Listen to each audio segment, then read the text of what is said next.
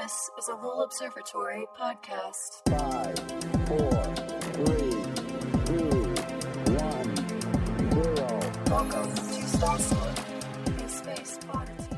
Hey, this is Cody Halfmoon, and you're listening to Star Stuff.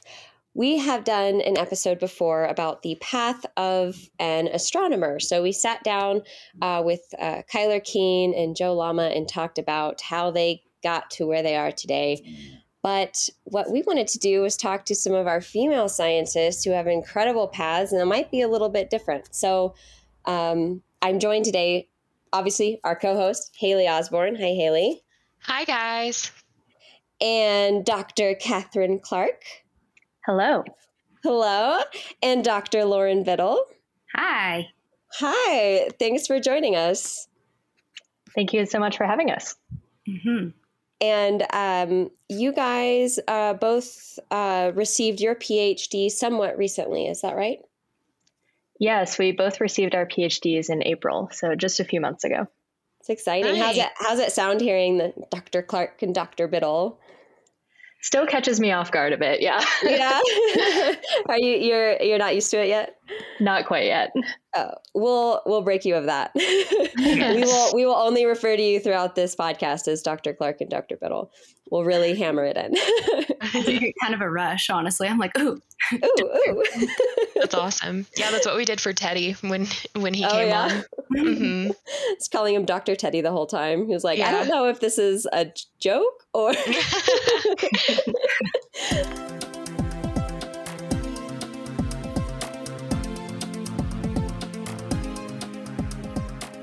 Congratulations, y'all. I mean, super exciting. Um, I know we were at AAS recently and you got to both sort of present your thesis to um, a public audience as um, like you know to a research audience. So that must have been pretty thrilling. Definitely. Yeah. So um, the american astronomical society has you give a dissertation talk when you've finished your phd and so both lauren and i were able to give our dissertation talks at this year's AAS meeting which was dissertation a lot that's of fun. the word Either way.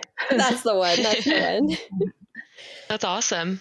Yeah, congratulations again. And so let's let's just get into it. Um, so Dr. Clark, since I picked on you first, I'll continue to pick on you. Uh, tell us about your uh, your research. What did you present your dissertation uh, in the field of study that you found yourself in?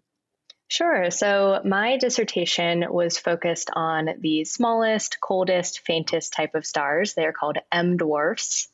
Um, mm. And I have been looking for them in multi star systems. So, we use mainly a very high resolution imaging technique called speckle imaging, uh, using mainly the telescope outside of Flagstaff to look at these stars and to, and to try to find their faint companions that may not have previously been discovered. Uh, and this is important because not knowing whether a, a, star is single or a multiple can affect the detection and characterization of planets orbiting these stars. Okay. And the M dwarfs are currently the best place to look for planets with current instrumentation because of their small size. Mm-hmm. And so knowing whether they are single or binary is very important to uh, studies of exoplanets. So you're just looking for aliens out there, basically. Trying to find some aliens, definitely. that's right. That's right. So carrying uh, on these... the work of Percival Lowell. that's right. Continuing the legacy. Um, are these gas giants? I'm assuming. Um, the planets can be anything from gas giants to rocky planets. Gas giants, of course, are easier to detect because they are larger. Um, but whether a star is single or binary affects all kinds of planets. Oh, okay. Gotcha. Nice, nice. That sounds dope. so I'm sure you're excited about James Webb and its exoplanetary capabilities, right? Definitely. Yeah, there will be some really exciting results coming out of JWST. That's super exciting.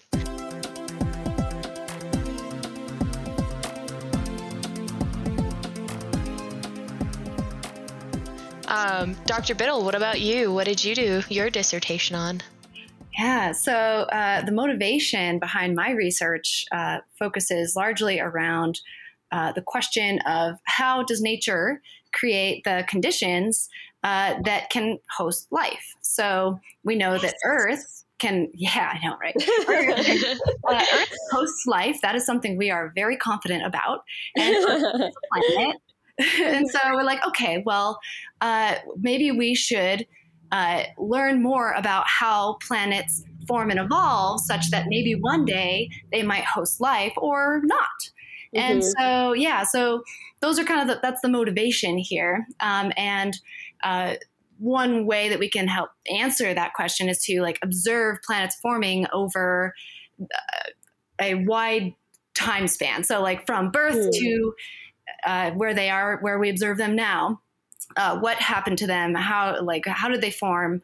Uh, are there as many young planets as there are old planets? Things like that. What do their atmospheres look like? So, um, but it's actually really difficult to uh, detect the youngest planets around the youngest stars, and so. Um, basically as we can only know as much about a planet as we do about the star if we were to detect them indirectly like with say like transits where the pla- uh, the planet passes in front of the star creating a, di- a dip in the light curve or the brightness of the system.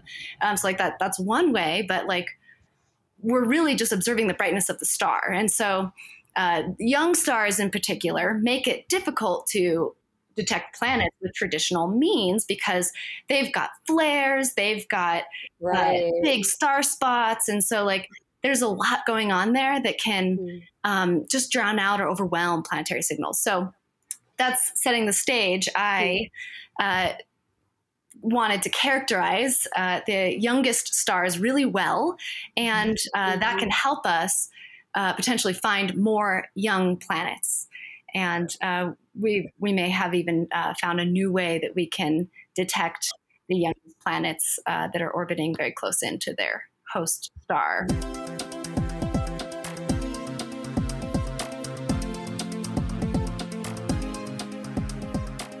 Let's get into some background. So, Dr. Clark, um, what got you into astronomy? Was it really young age? Was it something that you discovered like in high school or perhaps even in uh, college? What got you on this track? Yeah, so I actually wanted to be an architect for a long time. I no remember kidding. drawing pictures of houses. I was really interested in that for some reason. Actually, when I was first applying to colleges, um, I was first looking at architecture programs.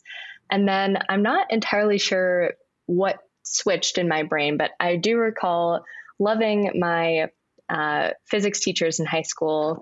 I took a physics honors class my sophomore year with Mr. Schmidt. Shout out Mr. Schmidt, which is a lot of fun. Shout out, And Mr. then- Schmidt. and then uh, took AP Physics my senior year. Uh, shout out Mr. Peterson. I just really looked out having great physics teachers. And so then I decided to major in physics in college. Um, and later in college, decided to switch to astronomy. I didn't realize that you could major in astronomy. Um, oh, yeah. yeah. So I, you know, you're still taking a majority of physics classes, um, but you're at least in my program, your upper level labs were replaced by astronomy courses, astronomy electives. Mhm. So that was really fun. Um, I really enjoyed the professors, the people in my classes. Um, I always had an idea in the back of my mind that I wanted to get a PhD in astronomy. I always found Really? astrophysics the most interesting part of physics. Um, but I wasn't quite sure how to get there. And so I was very excited when I discovered the astrophysics major and was able to focus in on the space side of physics from that younger age. It's amazing what educators will do to people's career paths. Oh, Most yeah. I mean, every person, every scientist that we talk to, and honestly, every uh, people in other fields, it always goes back to there was this one teacher, which I think is amazing. Absolutely. Teachers Yeah. are so important. Yeah, no kidding. Yeah. And uh, Dr. Biddle, what about you? What got you into this field? So um, I've always known since I was little that I wanted to do something science related. So it was Hmm. like I was going to be a marine biologist. I feel like every Yeah. many I would say many uh, people in my circle were like, I Yeah. wanted to be one too. That's so I did. 90s of you. I wanted to be a marine biologist too. Why did where did we all get this idea? Marine I have we all were fascinated. Oh, man. Parks are awesome. Um, Yeah. So, but yeah, so like I've always been interested in science, and um, I was uh, lucky enough to have a family that really supported my interest in science. Um, my papa, in particular, was. Um, uh, he would supplement me with interesting science projects and even got me my like first little telescope. Aw. Um, It'll and be then- on display one day, right? yeah. yeah. So, um, yeah. So it wasn't until high school though that I realized like, oh, this is actually what I want to do. And um, it started with physics first. Uh, Mr. Pinnell, what up? And so, uh, he actually uh, signed into my uh, dissertation defense, which I was um, really Aw. honored that he come and watch. Aw. Yeah. That's And amazing. so, yeah, so Mr. Pinnell uh, taught both uh, physics and astronomy in my high school. So I, ca- I came from. Uh, Wait, you had astronomy in a high school? Yeah. Um, yeah. So I was um, privileged enough to find myself in that situation where I could take it before I went to college. That's And- amazing. And, you know, going to college at all, I think it's really, um, I'm very lucky and, and fortunate to have had the opportunity to take this path. And Mhm. so, um, yeah, it was actually, we had class at nighttime um, instead of during the daytime. And so we went out uh, this place called, uh, it was just, well, it was just like a park by our house. It was really dark. And I remember looking through the telescope and seeing the Orion Nebula and realizing that, like, those photons uh, or uh, light particles that left that nebula uh, traveled through space and and the the unlikely probability that it would have hit my eye and and been Yeah. registered by my conscious like uh, that happened and Yeah. uh, blew me away. I was Mind like, bending. yeah, like this is it. This is what I'm going to do. And since Yeah. then, uh, I, I can't imagine anything else I would rather do with my life. Yeah, That it's is so incredible. Like that mind bending moment where it's like, I think uh, John described it to me once as like, you know, that light traveled all the way there just to end up in your pupil, Mhm. and that's the where it's that's where it its journey ended. It's like, man, Yeah, no, That's it's crazy. It's like even if you look at the exact same thing as someone else, you're not seeing the exact same thing. You know, it's like Mhm. a totally different light, and Mhm. oh, it's so cool. yeah, that's my photon. Thank you. yeah. That's amazing.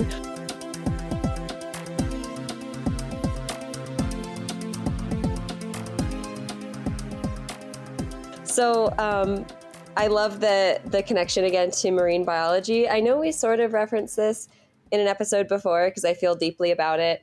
Um, I feel like the like the wonders of the deep sea. Uh, there's like a connection there with Mhm. space.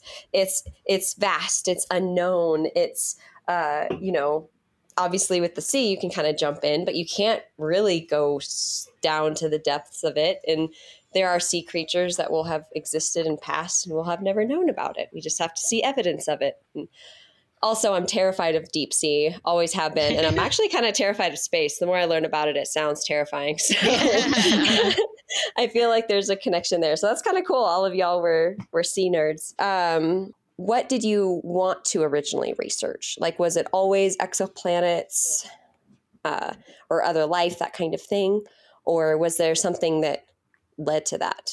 Let's see. So, as an undergraduate, I actually studied more along the lines of what Lauren studies. I studied what are called T Tauri stars. So, these are very young stars. And so, um, T Tauri. T Tauri, yes. Um, so I was looking at um, the disks that surround them, so the place where planets form, and also what's called accretion. So um, Hmm. whether the star was uh, gaining material from this disk or not. Um, Which And I I, kind of- thought for the longest was secretion disc, and I was very confused. a little bit different, yeah. a little bit different. That's funny. Um, yeah, and I, I kind of fell into that. Um, I actually uh, spent a summer working at an observatory in Chile, and Mm. the advisor I was working with there, that was the project that he had for me. And so um, kind of fell into that. I also kind of fell into uh, what I worked on in graduate school. I was admitted to work on a specific project uh, with my advisor, Gerard Van Belle, uh, to look at these small stars. Um, and We know him. yeah. I swear he comes up in every episode. I think he does. He came I- up in the last one. like the seven degrees of Gerard Van Belle. Yeah. He's everywhere. um, so um, those kind of you know came to me, but then when you're creating your dissertation, you got to find out what interests you, and that's kind of when I began exploring the implications of my work on planets. And now, as I start this postdoc, um, I'll be shifting my focus even more onto the planets. So um, I've been studying the stars themselves, as Lauren mentioned. Um, you know, we're only working with photons, and stars generate a lot of photons. It's um, often hard for us to study the planet itself because it's so faint in comparison to its star. Um, right. but you know it's also important to understand the planets themselves and with these future mis- missions that are coming online um, it'll be more and more easy to do that and so for uh, my postdoc i'll be shifting my focus onto more of the planets themselves so i would say I have a question. What yeah is- go ahead So this is going to be a really dumb question. Uh, and I no so dumb I got questions my okay, perfect. I got my bachelor's degree in English literature. Very specific 18th century medical English literature. It was a weird time in my life. It was great. Never pursued anything after that. So I, when you say postdoc, and I've obviously read, I've written bios and I, so I'm like, oh, the postdoc was in. Isn't everything postdoc? Like, what does that really mean? You know No, what I mean? that's Is that just like the first thing you do after you is it does it have any implications to your actual degree i, I guess I I've, i'm always a little confused about that so No, that's a great question. And I think anyone who exists outside of academia might have that same question. So, okay cool i'm not Um, dumb not at all. No. So essentially, what a postdoc is is it's I, I use a very loose analogy of it being similar to a residency after medical school, where you're gaining more experience. You're not yet a full fledged doctor who's able to um, operate on their own, but you have the degree, you have the title, um, you have much more experience and confidence, and are able to work as you know, in that case, a doctor, or in our case, a researcher, much more independently. Oh, Um, So it's usually about three years uh, where you're just trying to do a ton of research, get your name out there, write papers, um, to then later, if you'd like to continue down the academic track, apply to tenure track positions.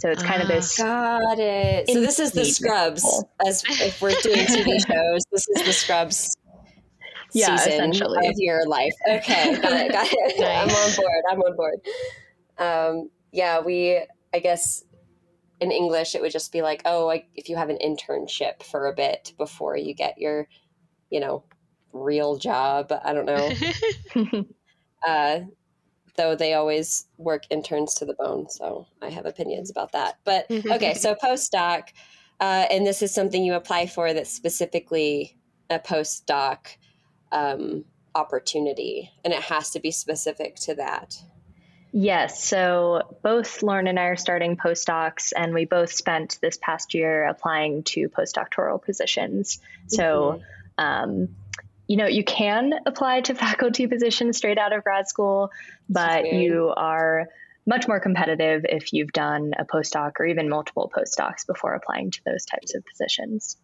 and i almost don't even want to get to that part of the conversation because i'm really sad because both of you are leaving lol Yeah. Aw. Sadly, we'll be back. you'll be back Good. you'll be back right Definitely. As Kevin as Kevin Schindler says, everyone comes back. everyone comes back.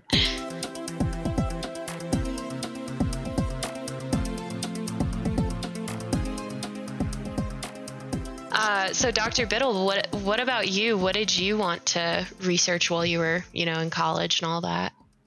So I didn't really have, um, at least at first, I didn't really have a desired topic that I wanted to Mhm. research. I was into it all. I just wanted to, I was Ah. I just wanted to absorb it, absorb everything. Um, and then there was in my observational astronomy class in undergrad, we had to do a project uh, where we would uh, go to a telescope and take observations on our own and then reduce them, which is just like preparing the data for analysis, and then analyze the data and, and just essentially do like a, a, a research project uh, Mm. that was attainable for, for like um, an undergrad course. And my thought was, okay, I'm going to go find an exoplanet. That's what I'm and then um, I mean, like, it wasn't. I mean, it wasn't impossible to discover a new exoplanet for an undergrad class, but Mhm. you know, maybe that was. Um, think that was that was very optimistic, Ambitious. Yeah. and uh, but like that was what I, you know, that was the thing that came to mind, and I, I was like, you know, I really like the concept of exoplanets, I like the concept of finding life elsewhere in the universe, or at least determining how that can come about. And so, um, with that, uh, we we ended up getting uh, an exoplanet transit of one that was already um, one that was already discovered. Mhm. But that was at that point, I was like, "Yep, this is it. I'm hooked. I want that." nice. So, what is your uh, what are y'all doing for your postdoc? So I'll be starting a position um, between both the Jet Propulsion Laboratory, which is a NASA center in Pasadena, California, uh, as well as the California Institute of Technology. Uh, like I said, I will be focusing a bit more on the planets themselves, um, but also with a relation to stars and binarity, that kind of thing. Won't completely leave my grad school work behind, um, but essentially trying to find you know the next Tatooine, uh, if you remember Star Wars and seeing Mhm. multiple suns in the sky. So, you know, we know of these all these stars in these single star systems. We know of a few um, or planets in these uh, single star systems. We know of a few planets in multi star systems, um, but we don't really know what's the same or different between planets in a single or a multi star system. So Okay. that's kind of what I hope to find out is how being in a multi star system affects the formation and evolution of the planets in those systems. How can you have a planet in a multi on a binary star system? So there are a couple different ways. So you can have a circumstellar planet. So this is a planet that orbits one of the stars in the multi star system. Um, you can also have a circumbinary planet, which orbits both stars in the multi star system. Um. The tides But- must be crazy. yeah, must be insane. I can't imagine. Um, but yeah, you know, there are only so many formations that allow a planet to actually evolve in the system that uh, the planet doesn't get sucked up into the star or thrown out of the system. Mhm. Um, so, you know, we're looking at systems where we know that the planet can stay in a stable orbit. gotcha. Okay. I mean that makes sense. nice. And Dr. Biddle, what about you? What's your what's your postdoc gonna be? I'll be working with the exoplanets uh, group at University of Texas in Austin, and um, I'm, I'm kind of like shifting things up a little bit. Yeah, you said Texas, woo, go! Ew, I'm so excited. um, yeah, so uh, before I was studying uh, planets that were existed really close in to their host star, uh, but now I'm actually going to be looking at wide orbit planets and brown dwarfs, more much more massive as well. So like Jupiter size planets or or bigger or more A. Jupiter Pluto? A Jupiter. Uh, just, yeah, much uh, very large planets on wide orbits, and uh, and will actually uh, directly image those planets. So instead of having indirect detections from transits or radial velocity, which is where we look at the star uh, with, for like a, a, a wobble from the gravitation of the orbiting planet, this Mhm. is actually direct images of exoplanets around their host star that we block out the light so that we That's can actually amazing. Yeah. And so we'll Wait. be Hubble to do that. Hubble. Okay, I was like, I know there's no telescope in Austin that could do that. Are you going to head out to McDonald at any point? Oh, certainly. Yeah, absolutely. Ah, I'm so jealous. I'll make Oh, time for that. oh, that's amazing. Can you tell where Cody's from? Oh, yeah. Yeah, McDonald Observatory is just for, I guess, our listeners um, out in West Texas. and they are great friends of ours. We are doing a few marketing partnerships with them, and mostly because I adore them and I'm on the marketing team, so it's happening. so we're really excited. I'm hoping to make it so that it's like, oh darn, I guess we have to go visit. Oh, Oh, shoot. Maybe it's because Dr. Biddle, who was previously at Lowell, is going to be out there, and we need to, you know, yeah. talk about her research. so, will you be office there in Austin? I will, yes. Fantastic. So, you guys aren't going to miss us at all. Catherine's going to be having a time of her life in LA, I'm assuming. Uh, yes, Pasadena. So just outside to the north of LA. Uh, must be horrible. And Lauren, you'll be living it up in Austin. Wow. Yep. Lots of good food, lots of music, and Ugh. I just recently learned that there's a really great cheese place. So I'll be Oh, oh, so many great cheeses in Central Texas. It's a big thing. Um, there are just entire cheese stores where there. A few of my friends were made an entire career out of just knowing cheese. So nice. And the barbecue. Can't forget the barbecue. Oh my god, the barbecue! Uh, and there in the astronomy department, are will you be partaking in any of like, like will you be teaching any classes? I don't know how that works. I'm sorry, or just is do they have a research arm and that's all? That's where you will be. So um, I probably won't be teaching any classes, but I do hopefully have an opportunity to mentor a student, which would be really great. I'd love I'd love that opportunity to work on those skills and um, and help make a difference in someone else's life too. That's That's amazing. awesome. Well, but I know we're not done with the episode, but guys, congratulations! That's amazing. Yeah, Thank you so much. Seriously. it must just be like you have to pinch yourself sometimes. I mean, it all sounds Definitely. yeah, grad school is long, so it's Yeah. uh, almost doesn't feel real that it's coming to an end.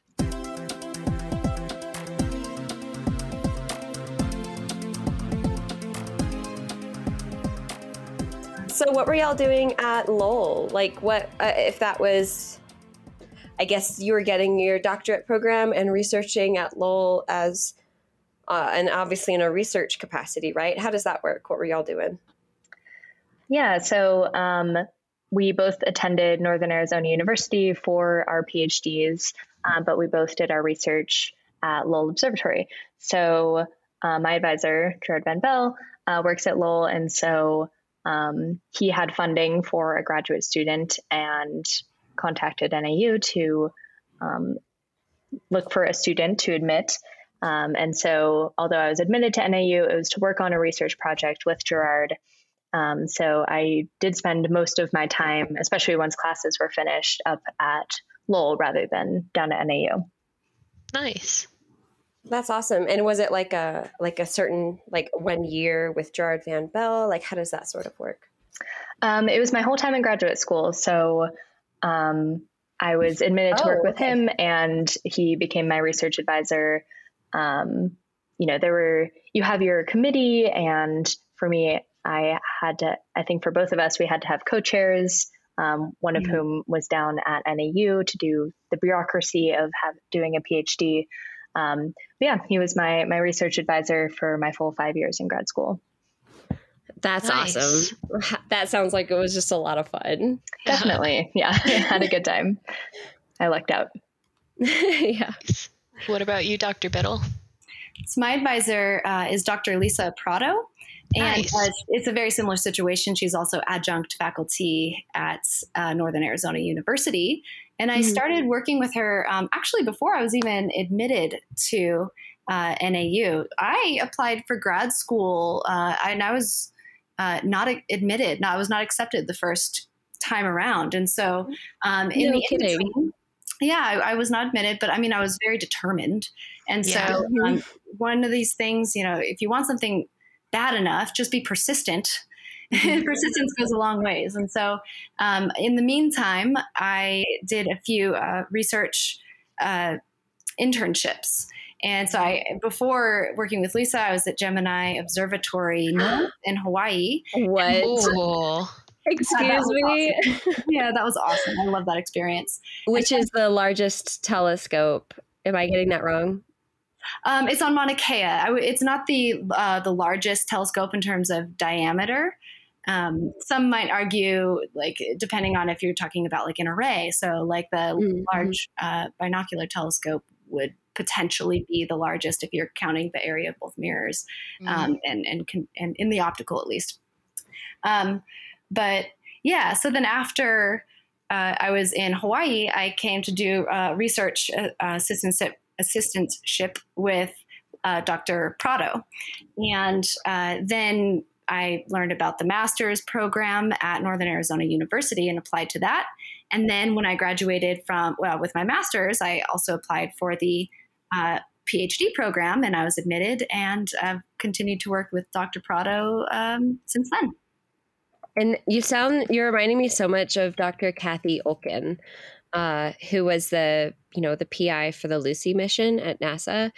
When we talked to her about her path of becoming a scientist, it was very much she was just like, "Oh man, yeah, I was just really stubborn and really persistent, and I would not accept no as an answer, and I just kept reapplying and reapplying, and then I was a backup, and then I kept pushing." um, so I love the determination Yeah, thank you. Uh, you know, that's really what it takes is if you, at first you don't succeed, try and try again. and Mhm. Yeah. um, I was able to keep my foot in the door and uh, it worked out. it's amazing because it's like y- you know you hear these stories or like even you know Cathy's a great example. Talking to her was like oh my god you did what? And then you did what? That's amazing. I can't believe you did that. Just like believe me you know it's not a, a lot of it's luck and a lot of it is just refusing to give up. Yeah.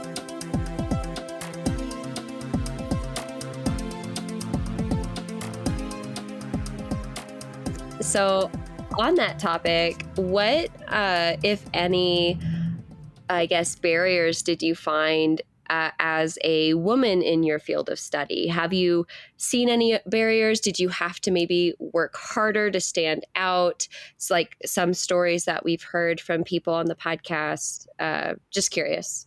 Yeah, um, I definitely feel like there were barriers from a young age. Um, you know, I do hold a lot of privilege, and so have not seen nearly as many barriers as some other people in astronomy. Um, but I do have memories from a young age. For instance, I was in math club in seventh grade, uh, classic, and um, we met Friday mornings at seven thirty, and we would do these um, you know, they would show questions and you would answer them and you would compete against the different people in the club. And I remember competing against a male student in the class and the, the question came up and I knew the answer right away, but he didn't know it right away. And I thought, if he doesn't know it, that means I must not have the right answer. And I waited and waited and then mm-hmm. finally he figured it out and I was right, but I just automatically, even from that young age, had this belief that men were better at math and science than me. Right. Um, and that kind of continued. I remember I was taking uh, my first semester of college. I took a uh, honors physics course, and the majority of people in the course were men. Mhm. And the first week of class, we were assigned this group project, and I was in a group with three men, and they automatically told me I was going to be the secretary, and then I I wouldn't do any of the the work on the project. I would just write everything down that they did. You know, I don't even think it was malicious, but that was just kind of what was expected. And um, I unfortunately, you know, in my first internship, I had a female advisor actually who called me into her office one day and told me that because I was wearing knee length dresses to work, that I would distract my male coworkers and I should Oh dress more masculine to be taken seriously. Oh Um, my God. And Excuse me. that was very difficult to hear. I was Yeah. holding back tears in her office. And it was my first research experience. I thought I was dressing as professionally as possible. Um, she also assumed that my male work- coworkers couldn't handle being around a woman in a dress, uh, particularly a 19 year old student. Um, so that's, you know, insulting to them as well. So, yeah, definitely, unfortunately, have had many anecdotes like that um, surrounding my gender, uh, which is why it's so important for us to talk about our experiences being female and scientists. And um, I also am hoping to mentor some students as a postdoc. So hopefully, pass on these stories and uh, support future generations of scientists who've been told that they can't do it. Well, and also it's like it's so maddening that it's constantly that it's just like a a default where Yeah. the men are the center of the room. So are we dressing to make them comfortable? You know, are they intimidated? Do they get the floor first? You know, like Definitely. We all I think have experienced tiptoeing around that. Um, I know w- in in the corporate world, it's a big problem because I have been I, I dress like a potato sack. Like I do not have a good sense of style usually because I'm tired. I'm not a morning person, um, and I have been pulled into HR constantly, along with a lot of friends. Just like, oh well, your shirt it was just a little tight, or it was a little this, or you know, uh, I mean, since I was in college. And so I can't imagine how defeating it is to be in a field, because of course I was in a field where it was a lot of women. I can't imagine being in a field where it's a majority of men and also having to deal with that. Like, that must be make you feel like so self conscious and a little shaken instead of focusing on the research, you know? Definitely. Yeah. You know, all of our goals is to focus on the research and to get the science done and do what we're really excited and passionate about, what we're here for. So to be under that scrutiny as a woman is, um, has Mm. definitely been difficult. Do you see it less as you're getting further into your career? Yes, personally, I have felt uh, less scrutinized the older I've gotten. I think as you get these degrees, people respect you more, which is kind of messed up. You know, you deserve Yeah. respect regardless of where you are in your career. Um, but I think also my confidence as a scientist has grown, and people tend to respond better to confidence. Um, and I've just kind of learned, you know, how best to navigate this field as a woman in a male dominated space. Um, but Mhm. yeah, definitely the culture needs to, it, I, I do see it changing, but it needs to change more um, so that, you know, all people are respected in this field, We not could just better. the, the straight white men. Yeah. Yeah. Lauren, was it the same for you? I had a lot of very similar experiences. And um, yeah, the majority of them are uh, a result of unconscious bias or somebody um, not taking me as seriously may, uh, as they should, um, just based off of uh, how I present myself and um, and and just how I look.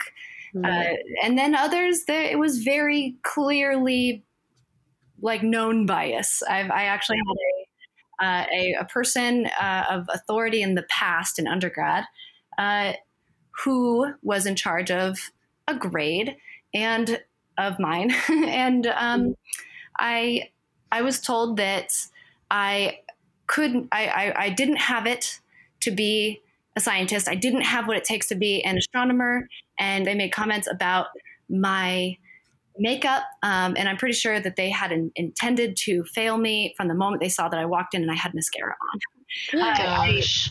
yeah, I just like I think a lot of people have perceptions of what uh, a scientist looks and behaves like, and uh, those preconceptions can uh, affect their future actions, um, whether they know it or not.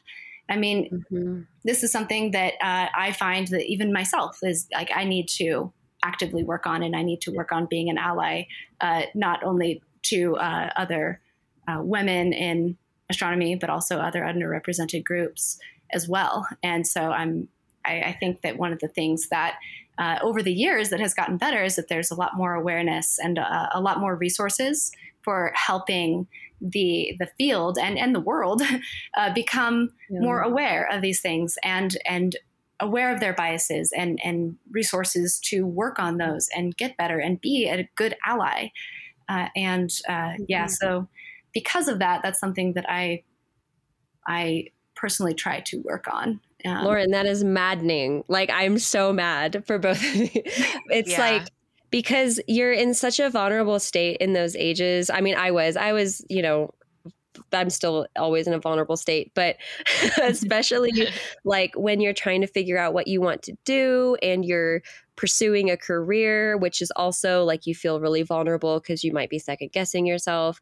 And then, you know, it might sound like a one off moment or just something from one person, but like those words live they they they take up rent in your head you know like they'll Oh, come yeah. back to you even if you feel vindicated and it's like haha mm-hmm. i've done this thing take that teacher they're still there you know like Yeah. fantasize, like going and knocking on their door and being like, "Look at this! look at me now Look at what I've done. exactly and it's frustrating because they're still there rent free you know what i mean like those those things will will haunt you i mean i know like i've had exes and those the, they're stupid and i disregard what they say but their words stick around for a long time like humans are social creatures and that doesn't just go away you know so it's so frustrating knowing all of the other things that go against someone getting through to that PhD and that postdoc opportunity. There are so many hurdles, institutional like uh, so much bureaucrat like bureaucratic stuff and the the the late nights like that's already hard. So like to add that, um, but I think it's amazing that both of you are going to be mentors. Uh, and I wanted to actually point it out to Hailey because I know like you've been, you know, through the ringer a bit with the college and yeah. you were also at NAU, so I didn't know if you had any similar experiences. Yeah, I mean like it the most noticeable thing to me was more so like how many women were in my classes and the Mhm. fact that like um I had one professor where me and these two guys would do our homework together and we would turn in basically the same thing, you know, because we were like working on it together. We weren't like copying off of each other or anything. And they would get better grades than me every Oh. single time. Mm. And so it's like, okay, at a certain point, it's not that I'm doing worse than them, it's that the teacher is Mhm. sexist, you know, like, and I hate being like, oh, it's the teacher's fault because I, I hate people who blame the teachers all the time. But like in this case, it was definitely noticeable because it's like we turned in the exact same thing and I got points taken off for nothing. Mhm. So yeah. like your mount, your your climb to the top is steeper than others, and um, I know that's a hard barrier to break though, because it's by person, it's by individual, you know. Exactly. Because, like, I had professors who were great and didn't do things like that. But then, of course, there are certain professors in the STEM field who are like, oh, you're a woman, so Mm-hmm. you're automatically less. And that sucks. Yeah. And it's like hard to even imagine what kind of hurdles people can face if they're of a minority race or Yeah. of, you know, a, a religion that's marginalized in the US, like that kind of thing. Or it's like, I can't imagine the hurdles, especially in a male dominated field. But I think, you know, more and more women paving the way for that, like y'all are doing, is really important. Thank you. Yeah, I think that there's a lot of people hold the opinion that there aren't these explicit barriers holding people back who aren't, you know, straight cis white men from achieving these things. But like you mm-hmm. were saying, you know, those words that people in position of power are telling you stay in your brain and really discourage you from wanting to continue in the field, you know, thinking you're not good enough or just not wanting to be around people who act like that. And so I think there are a lot more invisible barriers that people don't see that need to be, the culture needs to change. The culture in these departments and in these fields need to change. Um, Just Mhm. because people can access the field doesn't mean that the fields are actually equitable.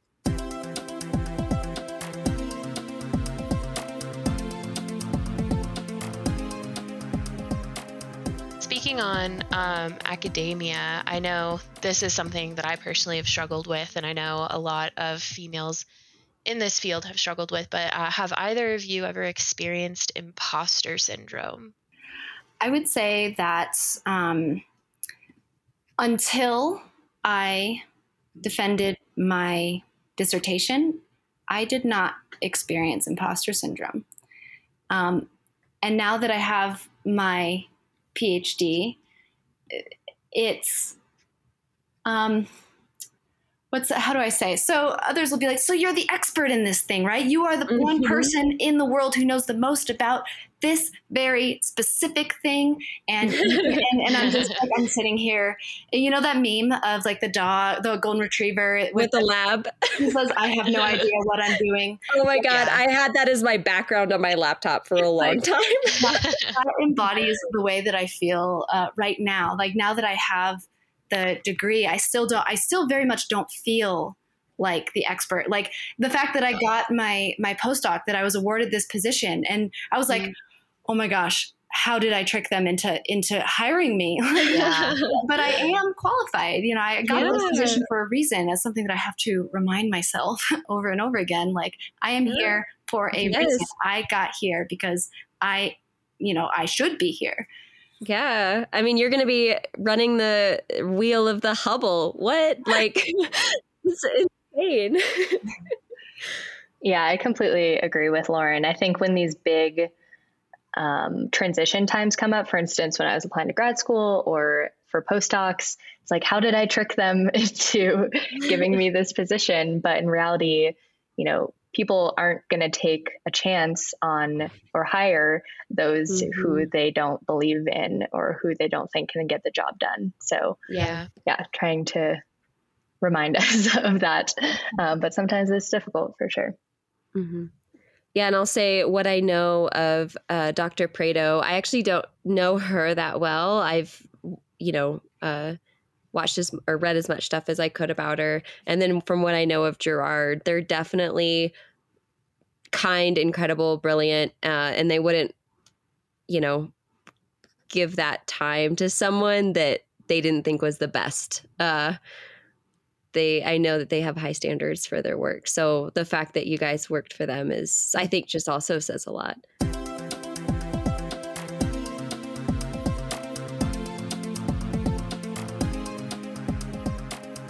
What was your proudest moment so far? Like what was the moment where you were just like you were like this is the moment. Like this is the feeling I was waiting for. Hmm, that's a good question. Um, for me, at least, I feel like you have these moments, and then a little bit the doubt creeps in, um, and you know, there's always you always move the goalpost of okay, Mm. well, I achieved this. What's next?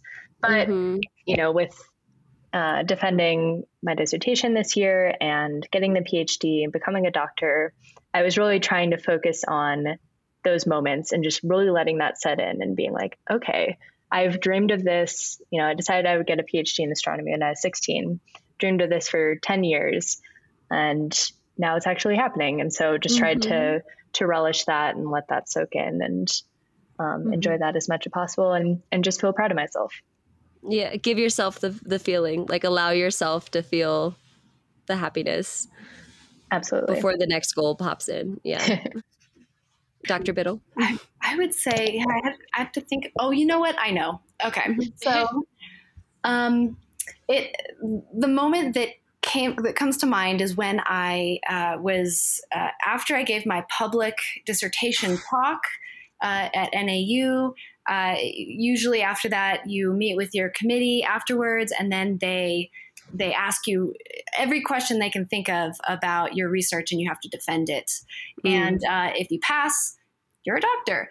And so uh, it was at the moment where we were nearing the very end, uh, and they uh, were discussing, and they decided that I should pass. Uh, my my advisor, Dr. Prato, uh, looked at me and held out her hand and said, uh, "Congratulations! I introduce Dr. Biddle." And Oh. Straight up ugly cried like tears and that is the moment where like it it all culminated in that moment Mhm. and uh I'm tearing up for you, and I've only had like three conversations with you, Lauren. Like, that sounds so exciting. yeah I, I needed some it took some time to collect myself after that but you know i was i let you gotta just let yourself cry sometimes. Yeah. And that was the moment where, yeah, tears were streaming, snot was spewing. It was- it was- yeah, it was awesome. Well, I'm tearing up. I have no reason to, but I'm so happy for y'all. That's so amazing. No. Um, Thank you. so we kind of talked about like women in STEM and kind of what challenges we're facing today. What advice would you give young women who are looking to be uh, get into this scientific career path? You know, a lot of our listeners, they're um, a lot of them are in college right now, and some of them might be going through something where they can relate to your experiences. What would you tell them? That's a great question. Um, I think for me, I would tell them that the worst someone can say is no, which is not true in all cases, but for the most part, the worst someone can say is no. And I think in academia, there networking is so important, and meeting people and gaining research experience, all that stuff is so important. And so just if you hear about someone whose research you're interested in them is whose research you're interested in, reach out to them and Mm. you never know what they might say. When I was in undergrad, I decided I was majoring in both astronomy and Spanish, and I decided there are a lot of observatories in Chile. I want to go work at an observatory in Chile. Um, and so I kind of just cold emailed a few different observatories to see who might take a student. And you know their seasons are opposite. So i would be going during the winter when they don't have hold summer ru programs. Um, and of course some places said no but one place said yes. And Yep. i ended up getting funding from the university to go and it all kind of fell into place. And Oh. That was also something i was really proud of because i kind of made it happen for myself. And i Mhm. think something that a lot of people from underrepresented groups feel is a lack of confidence uh, because we told we've been told we shouldn't feel confident. Um, but you know these other men are out here feeling very confident and just going whatever after whatever they want to go after and succeeding. And so i think just going after what you're interested in um, is you know the worst thing that, the worst they can say is no. So i've tried to hold that um, saying close throughout the past few years. It's such a science like i can hear the scientist in you because like you know if and this is you know I, I might be just going based off what i read in books but i feel like scientists like they get no and that's not a lose. You know what i mean? It's like a win or a lose. They get a no and they're like huh now what? You know what i mean? Like the way that scientists look at the world i think is just a little bit different. No offense y'all. Y'all different. But you know like that kind of you know this is my thesis and this is what i think i want to happen. Oh that didn't happen? Hmm okay. What do i do with that? Versus just like oh well guess i'll throw in the towel you know? Absolutely. Yeah. And i think i might it- be romanticizing it a bit but anyway I mean, you got to romanticize it to some extent, or else the no's are Right. just disappointing. But I think you're absolutely right. There is this mindset of, okay, well, that didn't work out. How can I tweak the experiment or tweak um, this life path so that it works for me? And just that that Mhm. determination uh, makes it happen. Like Lauren was saying with graduate school, um, oh, it didn't work out that way. How can I make it work? Um, and just trying even if you don't feel confident trying to exude that confidence and just going after whatever you may want and you know it just might work out fake it till you make it that's my life motto man Honestly, yeah. i never And, did a uh, podcast before this shoot Dr. Biddle, what what advice would you give to, you know, young female students going into STEM? So I would say um, is that you will be met with feedback of all sorts. People will have a lot of opinions about uh, how they think you should be, what you should do, how you should dress, how you should act, what you need to do to be successful. And um, my advice to you is that do what you want to do and what you know is right for you, and you will know what that is everyone has such a unique experience in this life, and we all face individual challenges that are uh, unique to ourselves. And you know what is best for you. And if you want something, go get it. And uh, and and find out what it is that you need to do to do that. If you don't know what it is, like what you need to do to do that, even then ask. Uh, Like Mhm, Catherine was mhm. saying, you know, put yourself out there, and uh, y- whether the feedback is positive, negative, people are going to have like a lot of opinions about even like your personal life. Sometimes women get like, "Are you gonna have a family? How are you gonna fit family in?" That's always a question I get, and Yeah. it's just like do what you want to do and what is right for you, and that's all it comes down to. Which it's like men don't get that question. How are they going to fit family in? I'm sorry, Right. what? so uh, your advice would be you do you. yeah, you do you. Uh, you do you. and you know accept the feedback that you think will help and then reject the feedback that you don't think will but Mhm. do what makes you happy and uh, yeah that's that's what i have to say about that